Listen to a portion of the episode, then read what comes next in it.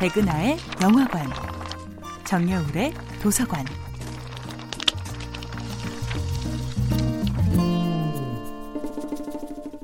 안녕하세요. 여러분들과 쉽고 재미있는 영화 이야기를 나누고 있는 배우 연구소 소장 백은하입니다. 이번 주에 만나볼 영화는 리차드 링클레이터 감독, 에단 호크, 줄리 델피 주연의 18년에 걸친 러브스토리 비포 3부작입니다.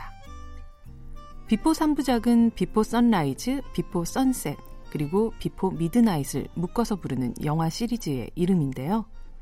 1995년에 만들어진 비포 선라이즈는 프랑스 파리로 향하는 기차에서 우연히 만난 20대 미국 청년 제시와 프랑스 아가씨 셀린느의 이야기였습니다. Look, I was thinking about going to the lounge car sometime soon. Would you like to come with me? 최종 목적지는 각자 달랐지만 첫눈에 서로에게 호감을 느낀 두 사람은 즉흥적으로 비엔나 기차역에서 내리게 되죠. 그리고 비포 선라이즈, 해가 떠오를 때까지 함께 시간을 보냅니다. 사랑과 결혼, 남자와 여자, 환생과 죽음, 꿈과 현실에 대한 실존적이고 철학적인 대화가 탁구공처럼 오가는 가운데 두 사람은 서로에 대한 운명적인 이끌림을 확인합니다. 그러나 다음날 주소도 전화번호도 교환하지 않은 채 각자의 길을 떠나죠. 6개월 뒤 같은 장소에서 만나자는 약속만을 나눈 채. How about one year?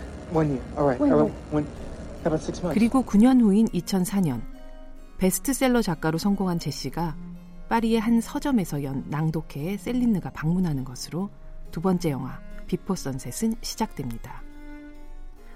어느덧 30대가 된 두 사람은 지난 9년의 시간이 서로의 삶에 선물한 것과 앗아간 것들을 확인하며 비포 선셋, 해가 지기까지 파리의 골목골목을 걷습니다. 그러나 이번에 제시는 예정된 미국행 비행기에 오르지 않죠. 그리고 2013년 9년 만에 열린 마지막 장에서 만나는 제시와 셀린느는 어느덧 40대의 쌍둥이 딸을 둔 7년차 부부입니다. 그리고 영화는 비포 미드나잇 한밤이 오기까지 이들이 그리스의 골목을 걸으며 나눈 이야기를 담아냅니다. 영화가 동시대 관객들과 함께 나이 들어갈 수 있다는 것, 내 삶을 실시간으로 비춰볼 영화 속 주인공을 가질 수 있다는 것.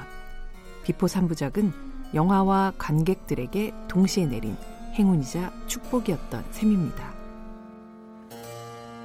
백은하의 영화관이었습니다.